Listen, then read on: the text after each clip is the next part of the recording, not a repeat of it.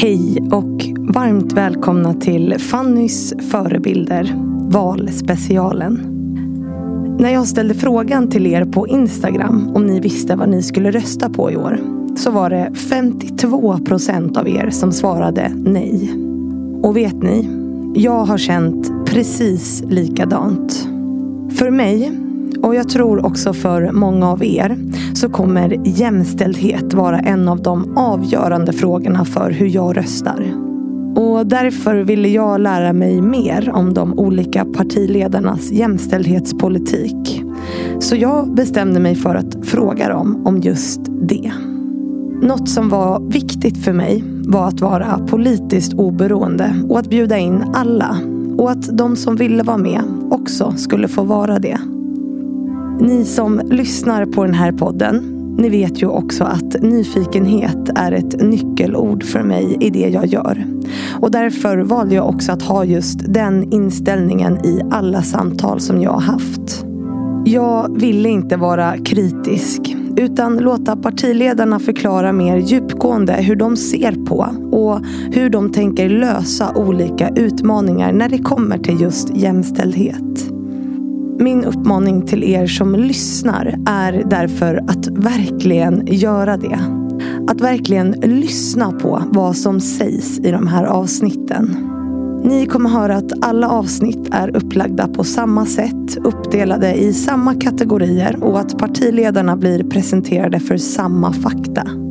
Allt för att skapa en rättvis bild som ger er möjligheten att göra grundade val när ni går till valurnorna i september.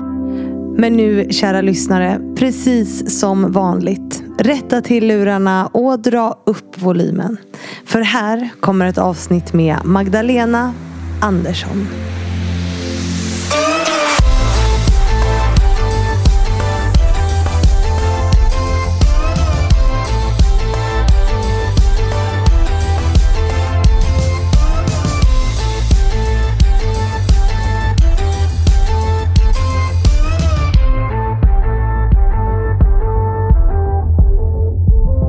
Så jag tänker att vi säger hej och varmt välkommen till Magdalena Andersson. Tack så mycket och tack för möjligheten att vara med. Partiledare för Socialdemokraterna för de som har missat det och Sveriges statsminister. Första kvinnliga. Precis, det var min nästa mening. Viktigt i den här podden att tillägga att du är Sveriges första kvinnliga statsminister. Så det är stort för mig att vara här idag. Eh, Men vi Tack så mycket. ja, du blir alldeles... Nej, du får höra det ofta tänker jag. Du går ju till historien nu. Ja precis och det får man väl säga. Efter hundra år av demokrati så får man väl säga att eh, det var på tiden. Ja, det var verkligen på tiden. Men idag ska vi prata jämställdhetspolitik. Du är sist ut i min valspecial. Så de som eh, lyssnar nu, de vet ju hur de här avsnitten är uppbyggda. Men jag tänker att jag berättar det för dig också eh, när vi drar igång. Eh, podden är indelad i fyra kategorier. Det är makt, inflytande och ekonomi. Det är jämställd utbildning, mäns våld mot kvinnor och jämställd sjukvård och hälsa. Och så försöker vi hålla oss så gott eh, det går till de kategorierna även om allt flyter ihop på något sätt under tiden. Mm. Så vi börjar med den första kategorin som är makt och inflytande. Och i Sverige idag så är ju nio av tio VDR på börsen, de är män. Och i den här podden så pratar vi väldigt ofta om ledarskap, kompetensutveckling och att man ska rekrytera på kompetens. Men vad tänker du att vi kan göra politiskt för att komma åt det här problemet? Finns det något vi kan göra? För det första så behöver vi tror jag, alla lyfta vilket enormt eh, resurslöseri det är i vårt samhälle. Det faktum att, ja, men om vi tror att vi föds med ungefär lika förutsättningar pojkbebisar och flickbebisar så föds vi rimligen med samma ledarskapspotential och, och förmåga att och liksom driva och leda företag. Men eh, det innebär ju att eh, det finns väldigt mycket kvinnlig kompetens som samhället inte tar tillvara. Och det är klart att vi skulle vara ett bättre samhälle om vi tog tillvara all den kompetens som finns i vårt samhälle. Så det behöver vi ju lyfta. Det här är ett stort slöseri. Eh, Det andra är att eh, det vi kan göra det är såklart att lagstifta. Och vi socialdemokrater har ju länge tyckt att man borde kunna kvotera in till bolagsstyrelserna. Det har det funnits ett hårt politiskt motstånd mot men nu var det faktiskt en omröstning i EU där man ju styrde upp det här på EU-nivå. Och då var det alla länder röstade för detta utom Sverige och Polen. Mm. Och det beror på att, det var ju inte regeringens vilja här utan det är ju en högermajoritet i riksdagen som eh, valde att eh, se till att Sverige skulle rösta på det här sättet. Som röstade, mm. som röstade nej. Mm. För börsens bolag har ju liksom ett krav på sig att eftersträva jämställda ledningsgrupper. Mm. Vad tänker du om det här att belägga straffavgift på, på den här typen utav frågor om man inte är jämställda? Ja, eh, jag tycker så här, jag menar, det här ju, finns ju i många andra länder. Norge har ju haft kvoterade bolagsstyrelser i många år. Mm. Det landet har ju inte gått under. Det går, verkar gå rätt bra för dem. Mm. Eh, så att jag är helt övertygad om att det skulle funka också i Sverige. Och nu är det beslutat på EU-nivå så nu kommer det att kunna införas. Mm. Och det tycker du är bra? Det tycker jag är bra. I politiken, jag menar, där styr ju partierna själva och där mm. var ju vi socialdemokrater, vi har ju sedan 90-talet haft varvade lister. Så varannan kvinna, varannan man på listorna. Och vi var ju ett av de första länderna i världen som hade en jämställd regering. Lika många män som kvinnor i regeringen. Mm. Så det har vi ju, eh, och det har ju funkat rätt bra så att det går ju. Men sen är det viktigt med bolagsstyrelsen men det är också viktigt i bolagsledningarna mm. att kvinnor också får möjlighet att uh, ha ledande positioner i bolagen som både VD och, och andra liksom, uh, linjechefer. Förebilder är ju avgörande. Det är inte en slump att den här podden heter Fannys förebilder. Ja. Just för att visa på goda exempel. Men när vi pratar om, om makt så hänger det ju också väldigt mycket ihop med ekonomi, makt mm. och inflytande. Mm. Och kvinnors disponibla inkomst, alltså det är fortfarande en väldigt stor skillnad i disponibel inkomst. Alltså för de som lyssnar som inte vet det. Alla typer av inkomster, lön, kapital, pension. Den skillnaden är 23 procent och har varit sedan 1995. Mm. Vad gör vi åt det? börja med att säga att det är förjävligt. Om man slår ihop det över ett livstid så tjänar kvinnor då i genomsnitt 3 miljoner mindre än mm. män över en livstid. Mm. Det är mm. helt galet. Och det vi ser är ju att eh, kvinnodominerade yrken eh, har ju lägre löner och när det blir fler kvinnor i ett yrke, ja då, sjunk, alltså då ökar inte lönerna lika snabbt som i andra yrken. Eh, så att det är ju uppenbart att vårt samhälle värderar inte kvinnors arbete på samma sätt som man värderar mäns arbete. Mm. Därutöver har vi ju många kvinnor som jobbar deltid. Och det är klart, det syns ju också i lönekuvertet. Så det handlar ju, nummer ett är ju att vi ska, det handlar om hur vi värderar kvinnor och män. Så det är ju att vi behöver värdera kvinnors arbete lika väl som mäns. Många kvinnor jobbar i offentlig sektor.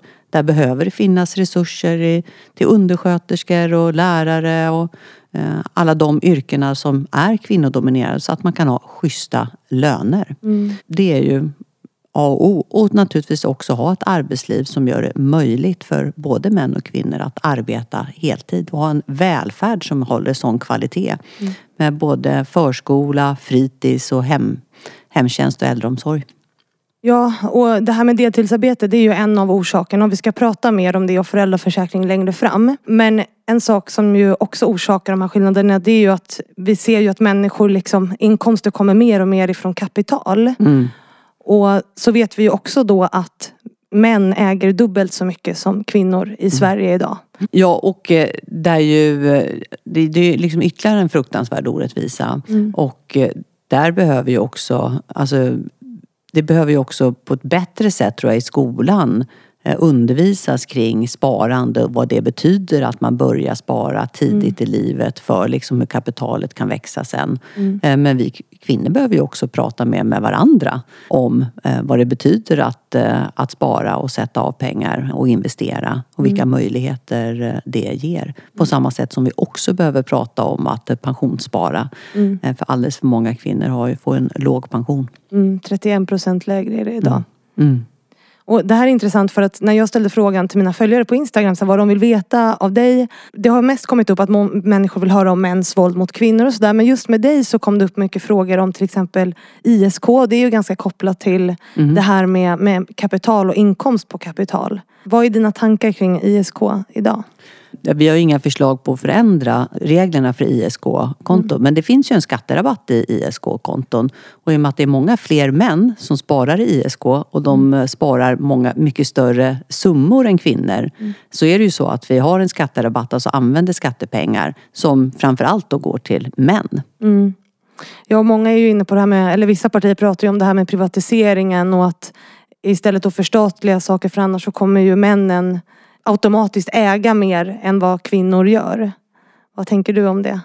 Jag tycker att vi, alltså det finns ju, jag tror ju att det är inte så att alla de privatiseringar vi har sett senaste decennierna riktigt har gett de resultaten som mm. vi ville. Mm. Jag menar, ta skolan till exempel. När man öppnade upp för friskolor då tror jag de flesta tänkte sig byskolor eller föräldrakooperativ där man eh, ville sköta det här tillsammans eller personalkooperativ där man hade någon särskild pedagogisk idé. Mm. Nu har vi ju istället liksom stora skolkoncerner som är ägda av utländska riskkapitalister. Alltså, mm. Det var ju aldrig tanken och så ser det ju inte ut någon annanstans i världen. Så att det behöver vi ju inte mer av. Däremot är jag ju inte för att vi ska liksom mm. förstatliga massa med det svenska eh, privata näringslivet. Tvärtom, mm. vi har ju ett eh, fantastiskt näringsliv i Sverige. Mm. Mycket innovation och vi ligger långt eh, framme. Men det borde ägas jämlikare än vad det gör idag. Mm. Så där behöver ju kvinnor också kunna ha, liksom, det handlar ju också om vilken lön man har. Det är ju större möjligheter att eh, spara eh, för att investera om man har en lite, lite högre lön. Mm. Men sen det man också, det finns någon studie som pekar på att det tyder på att föräldrar sparar mer till sina söner än sina döttrar. Ja, den där hörde jag också om mm. och det var totalt chockerande. Det mm. undrar man ju vad det beror på. Vi är ju mer, alltså Sverige är ett av världens mest jämställda länder men vi är ju långt ifrån jämställda. Det är ju uppenbart bara när man ser på lönerna i Sverige. Mm. Vi värderar inte kvinnors arbete på samma sätt som vi värderar mäns. Nej, den ovägda löneskillnaden är ju fortfarande 9,8 procent. Mm. Och tillbaks till det här med, med ägande. Det blir mer tid på den här kategorin oftast för att den lägger grunden eh, för det andra på något sätt. Men för en annan fråga som kommer upp just med dig, det är kvinnligt företagande. Och att kvinnor ska få utrymme i näringslivet och att starta bolag. Liksom. Och ändå så ser vi ju att 99 procent av riskkapitalet det går ju till bolag grundade av män. Mm. Så hur kan vi liksom politiskt stötta kvinnligt företagande? För det är ju också ett sätt att öka sitt kapital. Liksom. Ja, det där är ju också liksom ytterligare ett bevis på att vi är långt ifrån jämställda. Mm. Det är ju uppenbart att den privata marknaden ser annorlunda på manligt eh, entreprenörskap än på kvinnligt entreprenörskap. Mm. Och då behöver ju, då är det ett marknadsmisslyckande. Och då behöver ju, eh, för då finns det ju massa idéer som då får sämre chanser bara för att det är en kvinna som mm. står bakom idén. Mm. Och då behöver ju samhället kunna kliva in för att ja, i alla fall avhjälpa det mm. eh, marknadsmisslyckandet. Och där finns ju en del statliga aktörer mm. eh, som Almi till exempel som just kan stötta helt nya företag. Och de har ju tydliga instruktioner om att arbeta eh, med, ja, precis, med genusglasögonen på. Mm, mm. Vi ska gå vidare till nästa del av det här med eh, att kvinnor inte har lika mycket ekonomiskt inflytande. Det är ju deltidsarbete. Mm. Och här kommer föräldraledigheten in väldigt mycket. Vi ser ju att kvinnor fortfarande tar ut 70 procent av föräldraledigheten i Sverige idag. Mm. Eh, vad tänker du om det? Jag tänker att det är synd om papporna ja. och barnen. Ja. Vi, vi socialdemokrater vill ju ha ett jämnare uttag av, av föräldraledigheten för båda föräldrarnas skull och för barnens skull. Mm. Att man ska ha möjlighet att tillbringa eh, ordentligt med tid med, med båda sina föräldrar. Men vi ser ju också att det eh, är just efter att man har fått barn som jämställdheten eh, liksom försämras i väldigt många, i väldigt många relationer, i många hushåll. Mm. Så att ett jämställt, eh, mer jämställt uttag är ju en väg framåt. Men sen också då när barnen är små att om man vill jobba deltid att man i så fall delar på det. Mm. Jämnt mellan mannen och kvinnan, mamman och pappan. Ja, och hur kommer vi åt det? För det här är ju svårt för det är ju också knutet till så mycket strukturer och normer. Alltså, Försäkringskassan gjorde en intervjustudie med förstagångsföräldrar mm. som visar liksom att kvinnor tar ut merparten av föräldraledigheten för att det är så knutet till normer, alltså moderskapsnormen. Mm. Och sen så säger ju många att Alltså att man tar ut den som tjänar mest då per automatik, eller man antar ju då att det är mannen, att det är den som mm. går till jobbet. Men man ser ju också att även om kvinnan tjänar mer så stannar hon hemma. Mm. Hur, hur kan vi komma åt det? Kan vi göra någonting politiskt för att bryta de här normerna? Ja, vi kan i alla fall se till att vi inte liksom i det offentliga eh, liksom förstärker de här normerna. Mm. När jag fick mitt första barn och var på den här första eh, mammaträff då med, eh, efter att barnet hade, jag hade fött barnet så sa hon som ledde det bara och nu ska ni alla vara hemma ett helt år med er bebis. Mm. Jag blev jättearg. Ja. Eh, och så jag menar, där är ju jätteviktigt att de som jobbar med, man är ju väldigt sårbar när man mm. har, en ny, liksom har fått sitt första barn och är väldigt mottaglig och det är väldigt lätt att, att fastna i, i, i de liksom gamla rollerna och förväntningarna mm. som finns. Mm. Och då behöver man ju stöttning, då behöver vi ju ha dem runt omkring. Jag menar, BVC behöver ju hjälpa eh, mammorna så att man eh, klar, ja, orkar stå emot det tryck som, som faktiskt finns. Mm. Inte sällan från ens egna föräldrar eller ens svärföräldrar eller kompisar och, och andra släktingar. Ja, men för vissa pratar ju också om att låsa föräldraförsäkringen. Alltså det här är ju en fråga som diskuteras hela tiden. Hur pass flexibel ska den vara? Liksom? Vad vi, tänker du om det? Ja, vi socialdemokrater vi vill ju ta ytterligare steg för att knyta dagar till varje förälder och vill ju på sikt också att det ska vara individualiserat. Mm. Jag menar, alla andra försäkringar som vi har i samhället, mm. de, är ju, de är ju individualiserade. De går ju på individ. Jag menar, jag har ju min sjukpenning och min man har ju sin sjukpenning. Vi kan ju liksom inte byta den mellan varandra. Så det enda försäkring där man kan hålla på att byta på det här sättet, det är just föräldraförsäkringen. Det är ju ingen självklarhet. Mm. Och nu har vi pratat om, eh, vi har pratat om kapital, vi har pratat om eh, försäk, alltså föräldraförsäkring, lön. Eh, och allt det här påverkar ju pensionen. Mm. Alltså våran livslånga ekonomi. Mm. Och kvinnor har i snitt 31 procent lägre pension än vad män har fortfarande idag.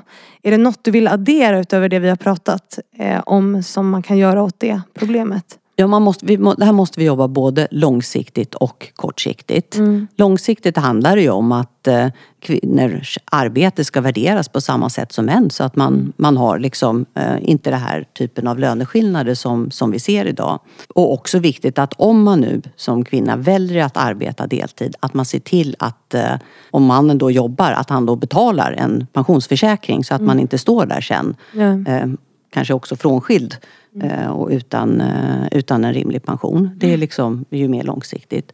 Eh, på kort sikt så behöver vi stötta de kvinnor som har jobbat och slitit ett helt långt yrkesliv men ändå har en låg pension. Mm. Och det finns ju många nu. Jag menar matbespisningspersonalen, undersköterskor, barnskötare som har jobbat men ändå har för låg. Här har ju vi höjt pensionen nu med upp till tusen kronor i månaden för de som har en låg pension.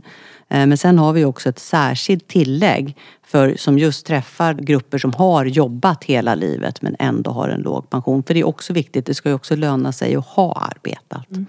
Eh, så det behöver vi också göra kortsiktigt. Mm. Det är en sista punkt på den här kategorin som jag tycker är viktig att ha med. Och det är att 2020 eh, eller 2020, hur man nu väljer att säga, så var 45 procent av utrikesfödda kvinnor arbetslösa. Och vi ser också att det är utrikesfödda kvinnor som mm redan tjänade sämre och hade det sämre. De har drabbats hårdast av coronapandemin. Mm. Eh, vad kan vi göra åt det? Det här är ju en av de riktigt stora utmaningarna. Mm. Både vad gäller jämställdheten men faktiskt också för att bryta segregationen. Mm. Och eh, också stoppa den eh, utveckling som vi ser i våra segregerade områden. Alltså sanningen är ju att det finns ju, det finns ju alldeles för många kvinnor som idag bor i Sverige och kanske också har bott här i många år som inte har gjort den här resan som svenska kvinnor gjorde på 50, 60 och 70-talet. Mm. Med en eget arbete och en egen inkomst och faktiskt den självständighet och frihet som det betyder att man vet att man ekonomiskt kan stå på egna ben. Mm. För då har man helt andra möjligheter att besluta själv om hur man vill leva sitt liv och vem man vill leva med. Mm. Så det här är en av de riktigt stora jämställdhetsfrågorna mm. Eh, framöver. Vi har ju en lång rad förslag på det området och en av de viktiga är ju att införa en aktivitetsplikt i försörjningsstödet. Mm. Så att man inte år efter år efter år ska hamna i passivitet och, och vid köksbordet utan att man eh, utan att man ska antingen lära sig svenska och studera så att man kan jobba eller att man ska liksom bidra utifrån den förmåga man har. Det handlar ju om Olika personer har ju i olika situationer i livet. Är man ung då ska man ju lära sig svenska och, och liksom läsa in en gymnasieutbildning. Men är man kanske äldre i min ålder, ja då handlar det om att kunna eh, ja, hjälpa till utifrån eh, ja, vilken förmåga man har. Ett, ja, eh, med lokalvård eller, eller städning och annat. Eh, så det är en viktig del. Mm. Något annat som vi har gjort är också att göra om föräldraförsäkringen så att nyanlända kvinnor inte ska liksom börja livet i Sverige med väldigt många år av föräldraledighet. Och sen är vi också helt emot ett vårdnadsbidrag. För det användes ju i övervägande del av just utrikesfödda kvinnor som då liksom inte fick möjlighet att kliva in och, och bli en del av det svenska samhället. Utan hamnade hemma istället. Konkreta svar, det gillar vi. Så vi lämnar den här kategorin eh, och går vidare till nästa som är jämställd utbildning. Och där visar det sig att enligt Skolinspektionen så behöver 97 procent av Sveriges förskolor förbättra sitt jämställdhetsarbete. Mm. Mm. Vad innebär jämställdhetsarbete i förskolan för dig? Att eh, alla barn som kommer dit ses som individer. Mm. I första hand som individer, inte i första hand som flickor eller i första hand som pojkar. Och det som vi pratade om tidigare, vi har ju väldigt starka könsnormer även mm. om vi är ett jämställt land. Och förskolan är ju ett eh, av, av, många områden där både pojkar och flickor som börjar där ändå liksom puffas in i vissa beteenden utifrån de förväntningar som, som personalen har på dem. Mm. Och det finns ju många studier som visar på att det, att det fungerar på det sättet. Jag tror att man skulle ha ett roligare samhälle om vi inte liksom pressades in i, i könsroller utan fick eh, ha friare möjligheter att utveckla på våra personligheter. Men och hur gör vi det då? Alltså om vi ska prata politiskt tänker jag för att det finns ju, det kräver ju resurser, det kräver ju tid, kompetensutveckling för att ens kunna göra det. För mm. att vi, vi alla är ju fast i de här normerna och strukturerna på något sätt, även förskollärare. Ja, ja verkligen. Ja. Och jag menar, det finns ju förskolor faktiskt som har jobbat väldigt strukturerat med att ha en genus, liksom en pedagogik eh, mm. där, man, där man inte så att säga mallar in barnen i, i fack. Mm. Så att det är ju möjligt att göra. Så, och vi har ju också vi har också höjt kraven på att man ska jobba medvetet med liksom, jämställdhetsperspektiv i i förskolan. Ja, men sen har du all reklam, mm. Eh, du har allt du ser på TV, du har eh, förväntningar från eh, äldre generationer. Mm. Ja, för skolan är ju en plats där det liksom blir extra tydligt att alla gynnas av ett jämställt samhälle. Mm.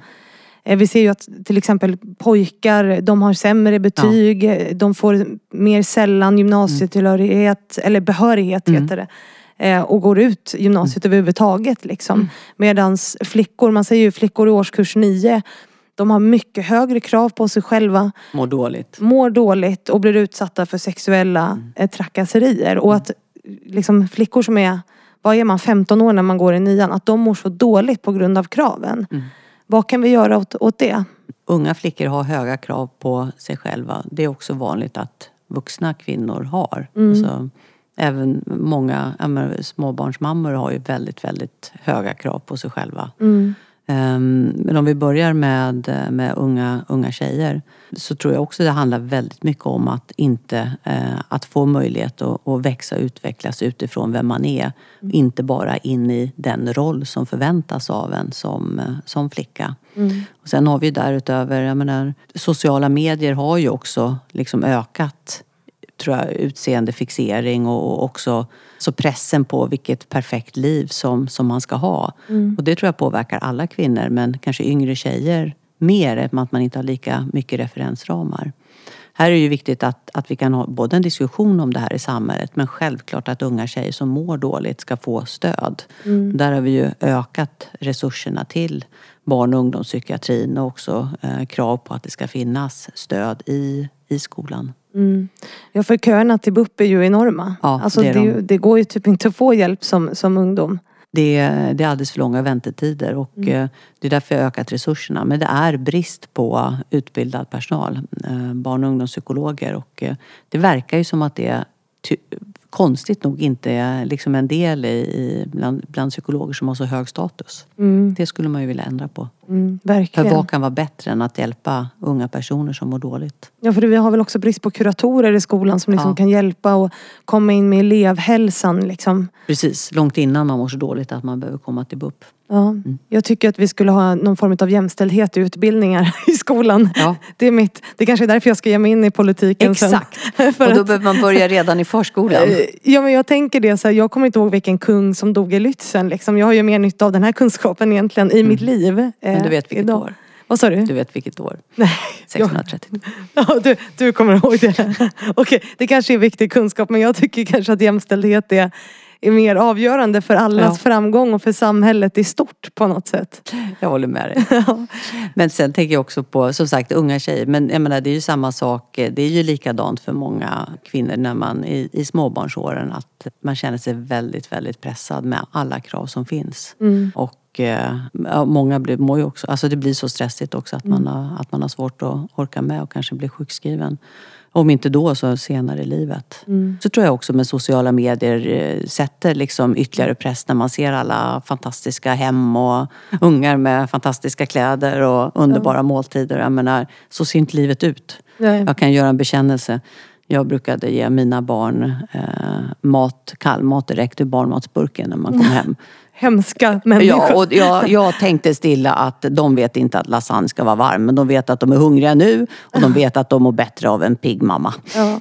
Och det där måste vi ju prata mer om. Att det där är ju superviktigt. Att det, det finns ju en väldigt romantiserad bild av att vara mamma. Ja. Som liksom inte riktigt stämmer överens med verkligheten.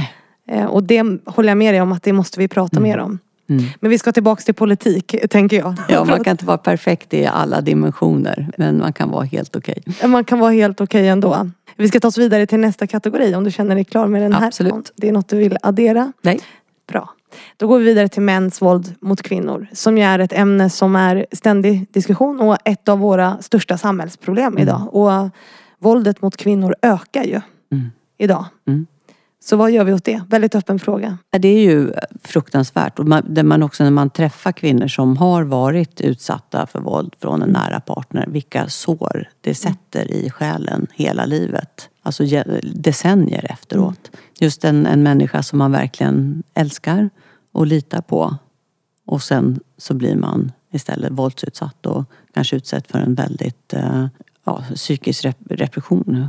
Ehm, vi har ju, när vi klev in i regeringsställning så har ju vi sagt åt polisen att prioritera två, framförallt två områden. Och det ena är gängkriminaliteten och det andra är mäns våld mot kvinnor.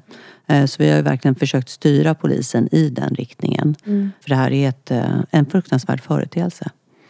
Eh, Vi har ju också gått vidare med, med en lång rad förslag. Vi har ju skärpt flera straff vad gäller mäns våld mot kvinnor och också sexuellt våld. Eh, Både vad gäller eh, våldtäkt och eh, kvinnofridskränkning. Vi har infört ett särskilt barnfridsbrott. Att barn, det ska vara straffbart att barn ska se eh, pappa slå mamma. Eh, Lättare med fotboja för eh, eh, män som trakasserar kvinnor. Eh, Vi kom nu också i december med en ny lista på 99 punkter som, som vi vill genomföra för att eh, försöka stoppa mäns våld mot kvinnor. Och det, handlar ju, det handlar ju både om att kvinnor ska orka, anmä- orka och våga anmäla och orka hålla igenom hela rättegången. Då behöver polis och åklagare samarbeta närmare idag för att kvinnan ska orka. Det handlar om tydliga straff för de som blir dömda. Men som vi kanske pratar för lite om, vi måste ju också arbeta med de här männen så att de upphör med sitt beteende. Eh, och då behöver man ju liksom åtgärdsprogram för de som har gjort så här och hamnat i ett sånt här destruktivt beteende. Men vi har också gett myndigheter uppdrag att försöka jobba förebyggande för att tidigt jobba med eh, eh, män, pojkar och män som kan vara i riskgrupp. Där man till exempel vet att barn som, eller män som har varit eh, uppvuxna i en familj där det har förekommit våld eh, löper ju större risk att själv bli en våldsverkare. Mm. Det är förebyggande att, att jobba med männen och sen tänker jag Liksom, vad kan vi göra för att stötta vården till exempel, alltså tandläkare. För jag, jag läste någon artikel om en kvinna som blev mördad och där man liksom har sett tecken tidigt på, på tänder, på blåmärken. Så vad, vad kan vi göra där för att vården ska fånga upp det här i ett tidigt skede? Vi har gett, eh, vi har gett flera av myndigheterna i uppdrag att just arbeta strukturerat för att personalen ska ha kunskaper så att, man tidigt ska kunna upptäcka om man misstänker våld. Eh, Och det är bredare än vården. Det är också till exempel Arbetsförmedlingen och Försäkringskassan. Att de ska liksom få resurser att kunna göra det och kompetensutveckling. Precis. För ofta För så det är det är, vår- precis det, det, är, det är viktigt att någon frågar. Vad beror det? Vad är det som har hänt? Varför är det så här? Det som är så tragiskt är ju att eh, kvinnorna blir ju liksom dubbelt bestraffade på något sätt. Alltså att de först blir misshandlade och sen är det ju oftast kvinnan som måste lämna eh, hela sin familj, hela sitt liv och liksom leva, leva gömd. Och vi vet ju att hälften av Sveriges kommuner saknar till exempel tillgång till skyddat boende idag och även traumabehandling. Hur kan vi, hur kan vi göra för att hjälpa det? Förstår du vad jag menar? Vi har ju eh, precis tillsatt en utredning, eller mm. ja, för ett tag sedan tillsatt en utredning som ska se över ett förstärkt hyresskydd mm. just för våldsutsatta kvinnor. Och sen många våldsutsatta kvinnor får ju hjälp av kvinnojourerna också med akuta boenden. Mm. Och där har vi ju ökat resurserna till kvinnojourerna och också gjort deras ekonomiska stöd permanent. Mm. Så att de har liksom långsiktiga planeringsförutsättningar. Mm. Så, så, så kan ju vi jobba från regering och riksdagssida. Men kommunerna måste ju också bli bättre på att ha eh, boenden så att eh, det finns möjligheter för kvinnor att ta sig ur destruktiva förhållanden. Mm. Och du, du var inne lite på sexuellt våld innan mm. också. Eh, och vi vet ju att bara 5% av eh, anmälda våldtäkter leder till en fällande dom. Och mm. bara i hälften av fallen så förhörs en misstänkt mm. idag. Vad gör vi åt det? Alltså vi har ju en samtyckeslag. Ja. har den gjort någon skillnad? Vad, vad är dina tankar när jag säger de siffrorna? Man blir väldigt ledsen. Ja. Faktiskt. Men också eh, väldigt sugen på eh, att komma med ytterligare åtgärder. Mm. Skulle det, det är vara? så här, samtyckeslagstiftningen, det var ju klart, det var en historisk åtgärd som ja, den socialdemokratiskt ledda regeringen då, mm. eh, vidtog. Eh, och, och, och, liksom också en väldigt, tycker jag själv, en väldigt viktig markering mm. av hur vi ser på, eh, på sexualitet. Men därutöver så, jag menar, där måste ju rimligen det är, sen ska vi säga, i, i våldtäktsmål står ofta ord mot ord och mm. i sådana situationer är det svårare med bevisföring. Menar, så är det. Men med det sagt, det är klart att eh, man måste hitta bättre metoder för att kunna styrka våldtäkt. Mm. Typ kompetensutveckla ja, komp i förhör? Ja, eller? ja precis. Och också motta, alltså, att det finns ett professionellt mottagande hos sjukvården när en mm. kvinna kommer. Mm. Och att man får liksom snabb kontakt med, med eh, professionellt utbildad polis som kan förhöra på ett sätt mm. som, där man liksom vet hur man, eh, hur man agerar på ett sånt sätt. Både att kvinnan vågar berätta, vågar hålla i historien eh, och gör det på ett sånt sätt att det också håller för åtal. Mm. Ja, en sak här som jag faktiskt har pratat med alla partiledare om det är ju eh, porrens påverkan mm. på samhället och våran syn på sexualitet. Mm. enormt många män konsumerar ju porr dagligen. Mm. jag har siffrorna här i mitt papper men jag, jag, mm. jag kommer inte ihåg dem exakt nu. Men det, ju, det påverkar ju supermycket synen mm. på sexualitet. Mm. Eh, och kvinnors sexualitet mm. framförallt. Mm. Eh, finns det något vi kan göra åt det? Eller vad är dina tankar om Ja, där måste ju, alltså, där måste ju eh, skolan göra en, en, en liksom avgör, alltså, de har en helt avgörande roll i, och föräldrar såklart. Mm. Alltså, och andra vuxna som finns i, i barn och ungdomars närhet. Att, få, att man kan få en mer balanserad sätt på, syn på sexualitet. För det är klart, den, alltså de, eh, om vi nu pratar könsroller tidigare, mm. men liksom den, de roller som spelas upp i, i porren har ju liksom väldigt lite med verkligheten att göra. Och det måste ju, där måste ju unga människor, både tjejer och killar, också få mötas av en annan beskrivning av vad eh, sex och sexualitet är. Mm. Sexualkunskap är väl avgörande här? Ja, helt. Och satsa på det. Ja. Jag pratade med min systerdotter som är 14 år. Hon hade haft sexualundervisning i skolan och där hade de inte pratat om samtycke till exempel. Mm. Vilket ju är supermärkligt. Ja, och det är ju viktigt att alla känner till. Ja. På riktigt. Vad är ett nej och vad ja, är ett... Ja. Mm. ja. Och där kanske också, jag menar, om lärare är obekväma att, eh, att ha en ordentlig sexualundervisning då får man väl liksom lösa det på något sätt då, så att man... Det finns ju alltid några som är bekväma med att göra det. Då kan väl de göra det i större utsträckning. Mm.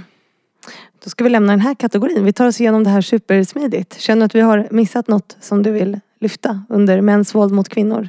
Nej, men Nej. Eh, jag tycker det är, en fråga, den liksom, det är som en, en, fråga som åker lite jojo i debatten. Ibland är det jättestort och sen mm. sjunker det helt anna, undan och så är det jättestort. Jag tror du debatten verkligen skulle förtjäna om den kunde ligga lite högt, högre på dagordningen hela tiden. Mm. Det är superviktigt. Mm. Eh, och synliggöra det våldet. Verkligen.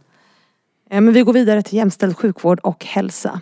Och du var inne lite på det här spåret innan. Eh, men det är ju så att kvinnor är ju sjukskrivna i dubbelt mm. så hög utsträckning som män idag. Och mycket är ju på grund av psykisk ohälsa. Mm. Vad gör vi åt det? Eh, har ett jämställdare samhälle.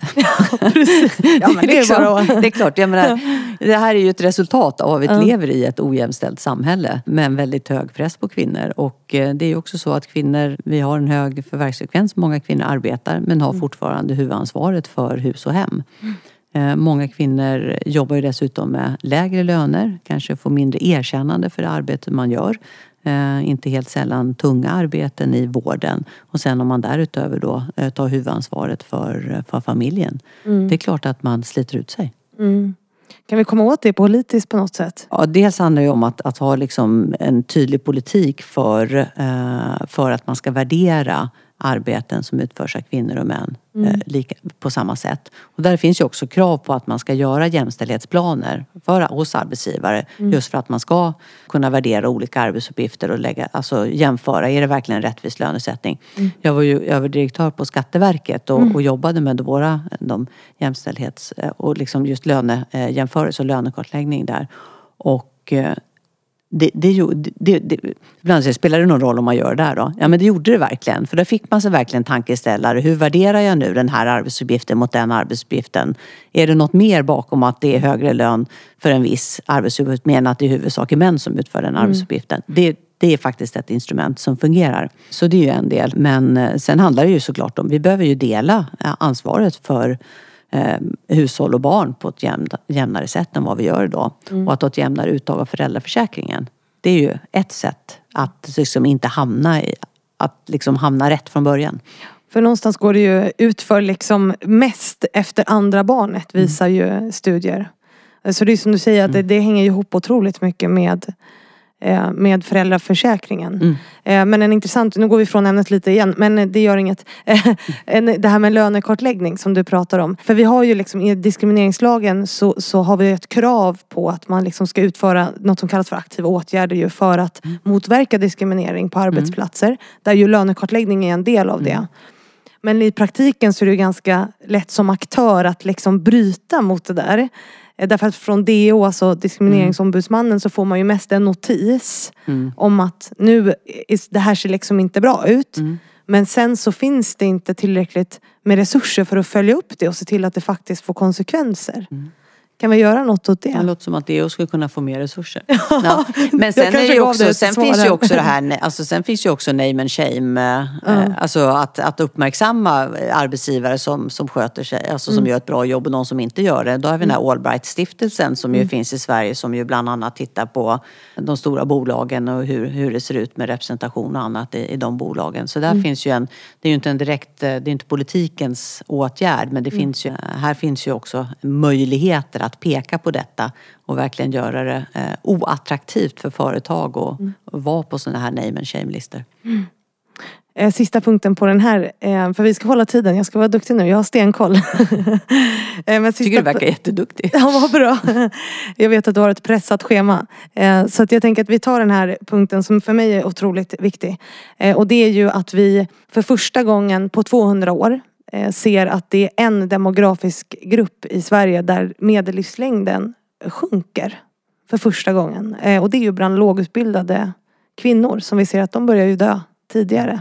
Och det är ju supertragiskt. Vad gör vi åt det? Jag och mina öppna frågor. Nej, nej, ja, men det är ju eh, bättre arbetsvillkor och ett eh, jämnare ansvar för, ett jämställt ansvar för eh, hem och barn. Mm, det är det du tänker liksom. Ja. Hur får vi in dem? Eh, För vissa tänker att de bara ska utbilda sig, liksom att man ska lösa det på det sättet. Men hur gör vi, alltså hur gör vi det för kvinnor som, för det här är ju också eh, till stor del utrikesfödda kvinnor som det här drabbar. Nej, men alltså, många, många kvinnor jobbar ju fysiskt eh, Alltså jobbar ju fysiskt hårda arbeten i, i, eh, jag menar, äldreomsorgen och i barnomsorgen. Det är ju fysiskt tunga arbeten. Eh, där behöver man ju ha bra arbetsvillkor och i äldreomsorgen finns ju också en, en hel del liksom, tekniska hjälpmedel. Men det gäller ju att man har tid att använda dem också, att det inte är så stressigt. Att man inte hinner använda en sån här lyft eh, till exempel om, om man ska duscha eller flytta en, en äldre. Eh, så det är liksom en del. Och det andra är ju att, att jobba heltid eller nästan heltid och sen ha, ha liksom det fulla ansvaret för, för barn och, och hushåll. Det är betungande. Det är väldigt stressigt och tungt.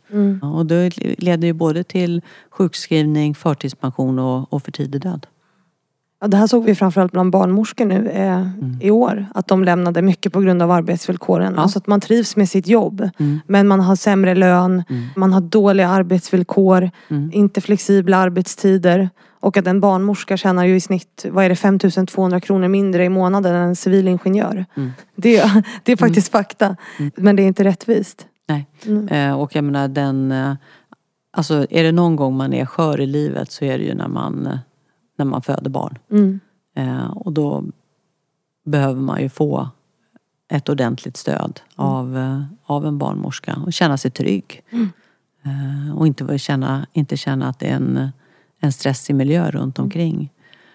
Vi har ju satsat eh, extra resurser just på förlossningsvården eh, för att man ska kunna ha just den här trygga, eh, tryggheten när man föder barn.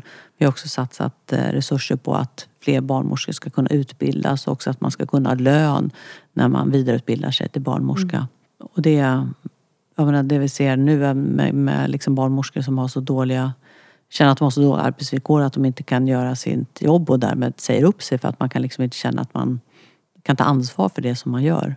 Mm. Det visar att vi verkligen behöver ha fler barnmorskor och bättre arbetsmiljö. Det kostar pengar. Och vad är det 500 miljoner som regionerna ska skicka in nu va? Mm. Hur säkerställer man då att det blir att de använder pengarna? Ja, ja. Att, det blir, att det blir rätt. Då blev det väldigt val... Det beror ju på lite ja. hur man... De, de som har haft mest problem med förlossningsvården det är ju här i eh, Region Stockholm. Mm. Och det kan jag säga, det var redan 1999 när jag födde mm. mitt första barn. Mm. Det beror ju lite på vilka, vem som styr. Alltså det är man... inte mitt parti. Vare sig då eller nu. Nej, men du, och sen alla har ju fått avsluta med, eh, så här, om du nu idag får göra en jämställdhetspolitisk reform. Vilken gör du då? Rättvisa löner. Rättvisa löner. Jämställda löner. Mm. Det är ett sätt att komma åt resten. Mycket. Men då säger vi tusen tack Magdalena för att jag fick tid med dig. Tack så mycket. Tack. Tack själv. Vad roligt. Ja.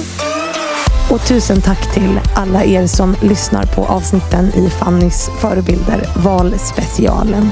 Jag hoppas verkligen att det här ger er mer kött på benen inför valet. Och tills vi hörs igen, njut av sommaren och ta hand om dig själv.